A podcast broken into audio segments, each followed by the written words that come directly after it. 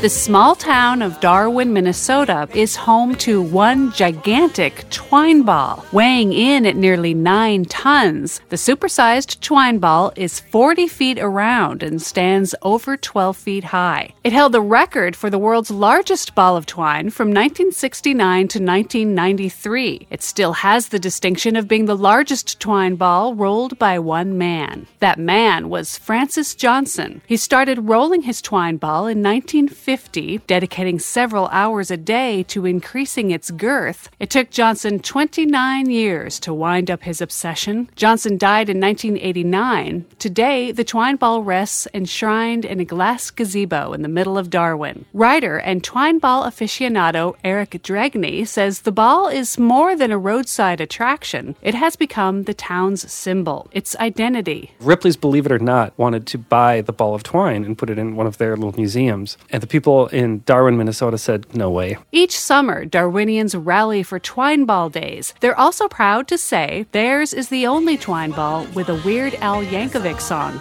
MN90.